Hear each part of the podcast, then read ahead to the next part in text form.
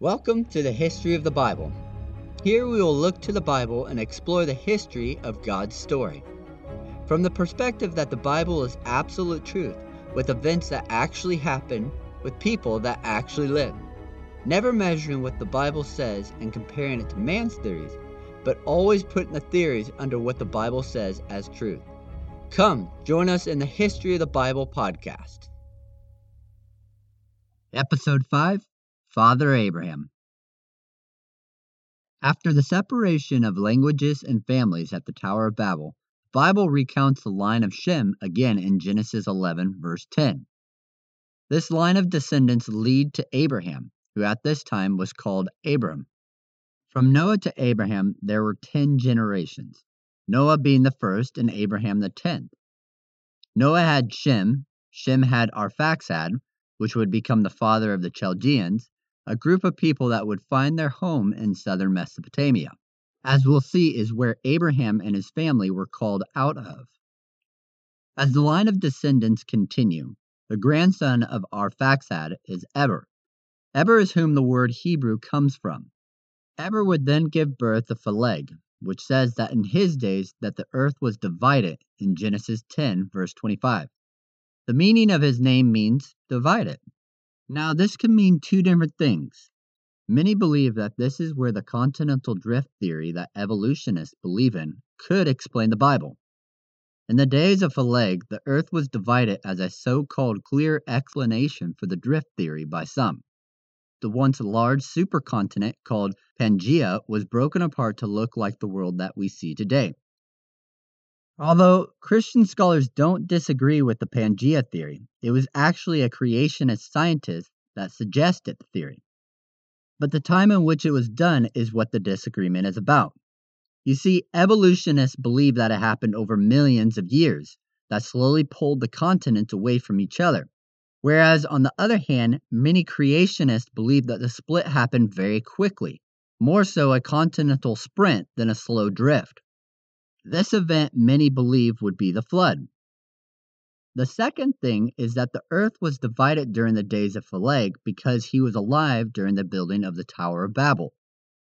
Based on the context of the Bible, in Genesis 10, it gives the descendants of Noah. In chapter 11, it takes nine verses to explain the Tower of Babel, and then in verse 10 of chapter 11, it goes right back to the descendants of Noah. In verse 8, it says that God dispersed the people all over the earth. In the days of Phaleg, the earth was divided because God confused their languages and split them up into different nations that would eventually cover the whole world. Also, if the world was split up again in Phaleg's days, it would have caused another worldwide catastrophe that would have been mentioned in the Bible. Other things would not have been able to happen either if the continents moved in his day. For example, the ark landed in the mountains of Ararat in modern day eastern Turkey. These mountains are thought to have formed because the Eurasian plate and the African plate collided with each other. These mountains would not be there for the ark if the world had not yet been divided continentally. Now, to give a little bit of a background on the dates of these events, it is thought that the flood happened between the years 2349 and 2348 BC, which is about 1656 years after the creation of the world. This would place the creation of the world at 4004 BC. Based on the ages of the births of Shem's descendants, this would place Phaleg being born around 2247 BC, just about a hundred years later and this does line up with what is seen in history as well. In 331 BC, Alexander the Great traveled to Babylon after the victory over Darius at Gaugamela. Here it is said that he received 1903 years of astronomy observation from the Chaldeans since the founding of the Babylonian city. If this dating is correct, then the founding of the city would be near the year 2234 BC. This would mean that the city was founded when Phaleg was only 13 years old. As mentioned before, Babel and Babylon are thought to be two different cities. Therefore, the earth was divided at the Tower of Babel sometime between those 13 years. Some say that it happened around the time Phaleg was five years old. This would mean that God separated the people in the year 2242 BC, only 246 years before Abraham would step into the scene. With that in mind, because of the drastic drop in the time that people would live, many of the generations were still alive when Abraham was born. In Genesis 9, verse 28, it says that Noah lived 350 years after the flood. That would place Noah dying in 1998 BC. Abraham was born in the year 1996 BC, only two years after Noah had died. Of the other 10 generations from Noah to Abraham, only three generations would no longer be alive when Abraham was born. Those three would be Noah, dying in 1998 BC, Peleg, who died in 2008 BC, and Nahor, which was Abraham's grandfather, died in 2007 BC. This would mean that Shem was alive during the time of Abraham, and in reality, Shem almost outlived Abraham. Abraham died in 1821 BC, and Shem died in 1846 BC, only 25 years apart from each other. Now Terah, Abraham's father, lived 70 years and begot Abram, Nahor, and Haran. We aren't sure when any of Terah's kids were born or what order they were born in. All that we know is that after 70 years he had three sons. In Genesis 11, verse 27 through 32, we see that in Ur, the land of the Chaldeans, is where Abram is born. Now, Ur is supposed to be a city in the land of the Chaldeans, but no one has found the actual city yet. Some think that it's a city that is 150 miles northwestward from the Persian Gulf. Although some scholars believe that Ur isn't a city at all. Instead, Ur could simply mean land. If that was the case, then Abram came out of the land of the Chaldeans rather than the city of Ur. The land of the Chaldeans was located in what is called the Fertile Crescent. This crescent was thought to have run from the Persian Gulf where the Euphrates emptied into it, and then would run up to the city of Babylon, which is about 300 miles of territory. As mentioned, Terah had three sons in Ur of the Chaldeans. Haran dies and has three children of his own before his death. He only had one son, which would be Lot, and two daughters, Milcah, which would become the wife of Abram's other brother, Nahor, and Ishkah. Nothing else is said about Ishkah, nor Nahor and his wife Milcah, but Lot becomes somewhat of an adopted son to Abram. Abram would also take for himself a wife while living in Ur, Sarai, which we find out was his half sister in Genesis 20, verse 12. Terah would take Abram, Sarai, and Lot with him as he left the land of his fathers and headed to the land of Canaan. However, he would never make it to Canaan the Bible says that they ended up settling in the land of Haran, an ancient city that is located in the upper part of Mesopotamia in modern day Turkey, closer to the border of Syria. It was thought to be a major city in ancient times because it was on trade route that connected the east to the west. No one knows why they ended up traveling almost 600 miles to the northwest to the city of Haran. However, there is a connection between the two cities. It was said that Abram's family worshipped idols, especially coming out of the culture of the Babylonians. And these two cities had just that. Both Ur, whether a city or not, and Haran were known for their worship to the Babylonian moon god Sin. The temple of Haran is thought to be even more famous in the ancient world. Although the Bible does not say anything on why they stayed at Haran and didn't continue their journey to Canaan, this could have played a key role in that decision.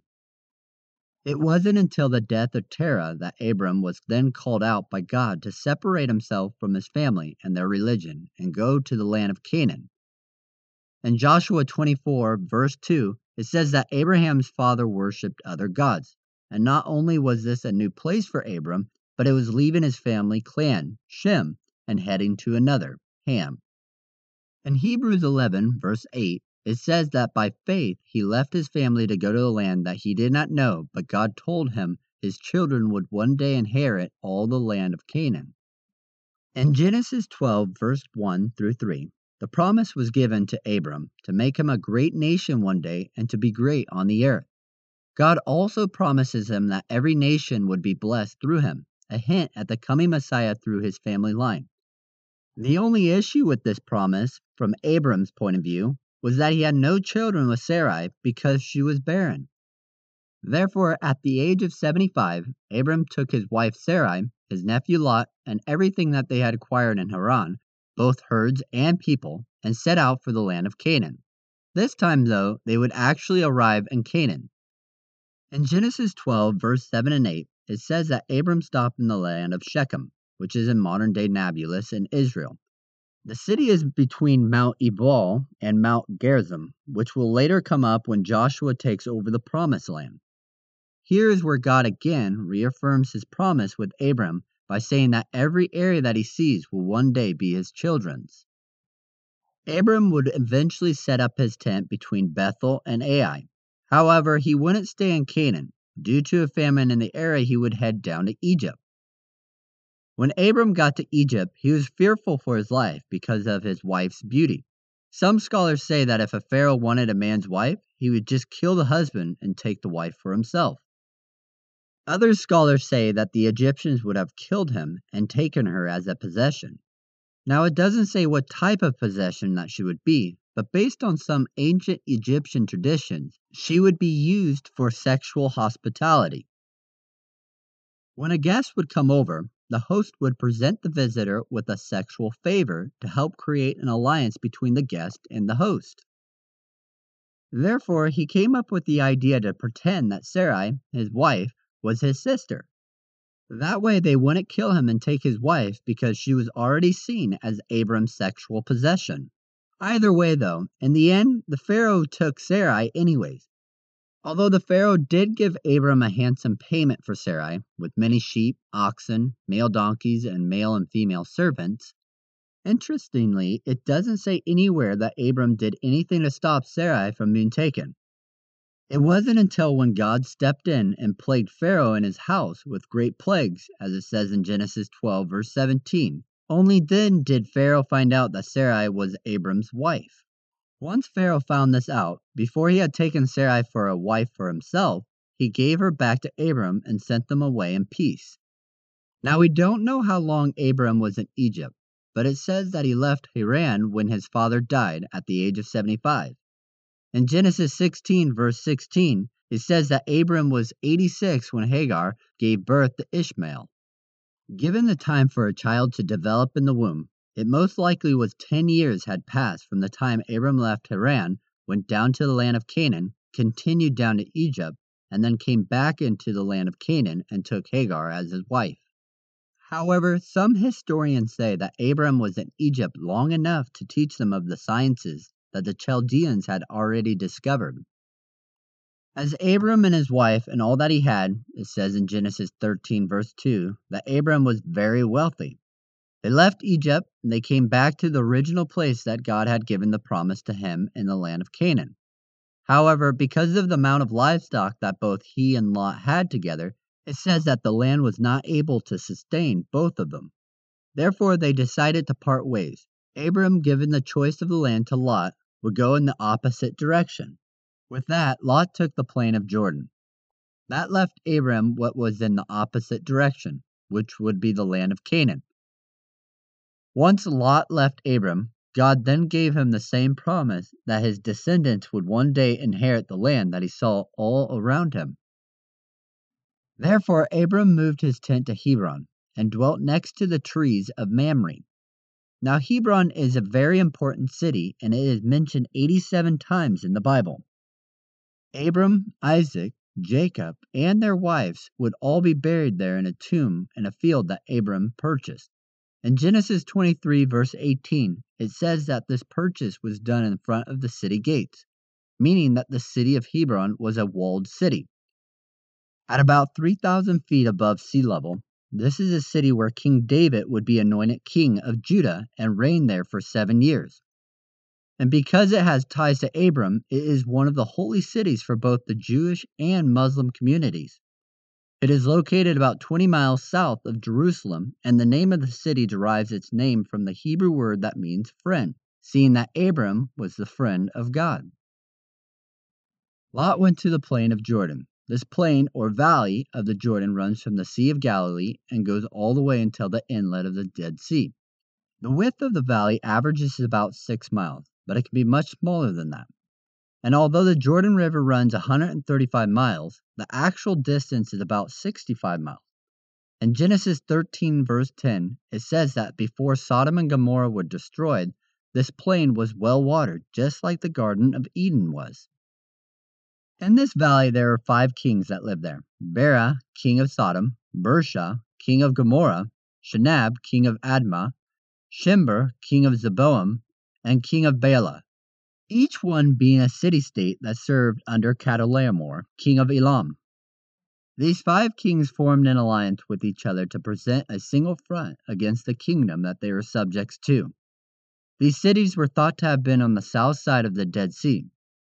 Not only was it fertile in and around the cities, but it was also thought to have been a point where travelers would come through to go between Egypt and Mesopotamia, bringing great wealth to the city states in the Jordan Valley.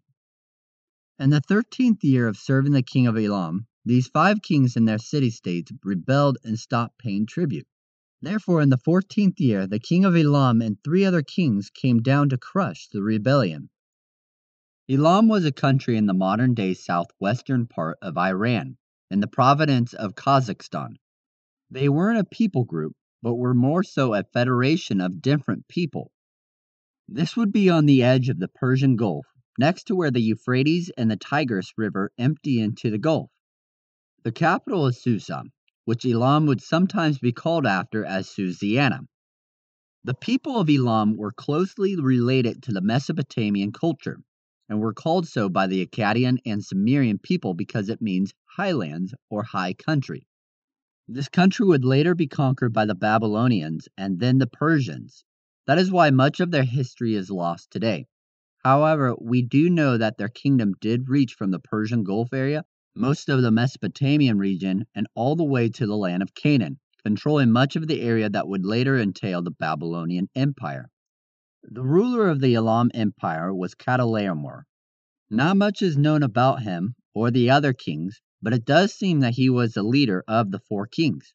These other three kings ruled the city of Babylon, Lasar, which was a city in the Mesopotamian area south of Babylon, and the king of Goyim, which can be translated as nations.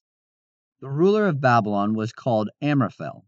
Although it isn't for sure, some try to place him as the Babylonian ruler named Hammurabi, who was the sixth king, the first dynasty of Babylon, and would conquer all of Mesopotamia, the Assyrian Empire, the Larsa Empire, and the Elam Empire. Jewish tradition says that Amraphel was the real name of Nimrod from the Tower of Babel, and that he was ruling the city state of Babylon. Whoever Amraphel was, he did rule the city state of Babylon. Title, the ruler of Goyim, or of the nations, is thought to be a word that can be translated to mean one of the five Hittite kings, although which one isn't clear. It could also be the name that refers to the Assyrian king Sennacherib, who was called Tudela by the Sumerians, meaning evil offspring. Another thought, and this is where the translations for nations come from, is that the word could be referring to various groups of barbarians that helped the Babylonians. The ruler of Elasar is Arioch. He is thought to have been Ariochu, king of Larsa. Larsa would later be conquered by Babylon when Hammurabi was able to bring all the city states of Babylon under his rule. But at one point, they were two separate kingdoms that were growing into power.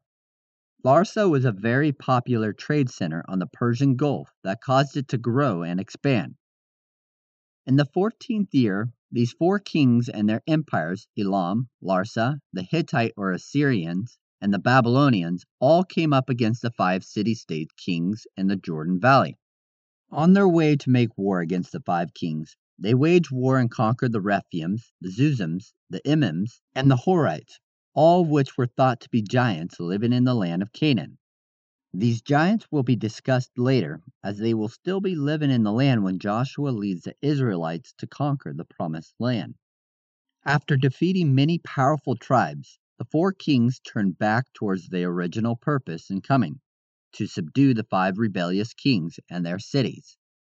The nine kings all lined up for battle in the valley of Siddim. This valley was on the south side of the Dead Sea, where most of the five kings and their city states were situated. The valley in which they lined up for battle was full of asphalt pits. Not much detail is given about the fight itself, except the five kings and their troops were routed by the four invading kingdoms. As the kings won the battle, they plundered the cities, taking all the goods with them. In their plundering, they took Lot and all of his goods and began their journey home after a successful campaign against the people in the land of Canaan. However, the war wasn't over yet. Abram got word that his nephew had been taken in the battle of the Nine Kings, and wanting to save him from captivity, Abram prepared for battle by arming his 318 servants. Abram also had allies as well, three Amorite chiefs that joined Abram in pursuit of the four Mesopotamian kings. Abram and his army would eventually catch up with the kings at Dan. In the night, Abram split up his army to attack. His army would rout them and pursue them all the way to Hobah, which is north of Damascus. This pursuit would have been over 30 miles. After the victory, Abram and his allies were able to bring back all of the goods as well as the captives, including his nephew Lot. On his way back, Abram was met by the king of Sodom and the king of Salem in the King's Valley just outside of Jerusalem. The king of Salem is named Melchizedek who was the high priest of the Most High God. The city of Salem would later be called Jerusalem. Melchizedek is somewhat a mysterious person. His name means king of righteousness, and the city that he rules is Salem, which means peace, making him the king of righteousness and peace. In Genesis 14, verse 18, it says that Melchizedek was the priest of El Elyon, meaning the God Most High. After his encounter with Abram, Nothing else is seen from him again until he is brought up in Psalms 110, verse 4, and also in Hebrews chapter 5, 6, and 7. In Hebrews 7, verse 3, it says that he has no father or mother or any genealogy, that he doesn't have neither a beginning nor an end, but resembled the Son of God being a priest forever. Because of this, many think that Melchizedek was a pre incarnation of Jesus, in Hebrews 6, verse 20, it says that Jesus was after the order of Melchizedek. However, there is no mention of anyone else holding that position. This causes many to think that Melchizedek was Jesus himself, eternally holding the position of high priest. Every human being has a beginning and an end, but Melchizedek does not. Thus, it could be considered that Jesus came to Abram as the king of peace and righteousness and blessed him. Therefore, when Abram came back from the battle with the kings, Melchizedek met him and his men and gave him bread and wine and a place to rest. After being blessed, Abram then gives the tithe to Melchizedek. This is the first time that the tithe comes up, way before the law was given to Moses. The word tithe literally means one tenth. Therefore, after winning his battle, Abram gave one tenth of his spoils to the high priest. After being blessed by the King of Peace, the king of Sodom tries to give Abram all the goods that he had recovered from his battle. But Abram refused the goods because he didn't want it being said that of him the king of Sodom made him rich. The only thing that Abram asked was that he would make an exception for the food that his servants had eaten and give a portion of the goods to his three Amorite chiefs. After these things, God appears to Abram in a vision and tells him that he is his shield and reward. However, this is the first time that Abram questions God's promise of a child. So join us next time as we take a look at Abram as he struggles with God's promise of a child to be born to him in episode 6 The Promise. Thanks for listening to the History of the Bible podcast. Go ahead and rate and review it, and for ways to give feedback or to let us know how this podcast has impacted you, check out the links in the show notes. Also, be sure to tell your family and friends about the show. Until next time, remember that you are loved, special, and worthwhile.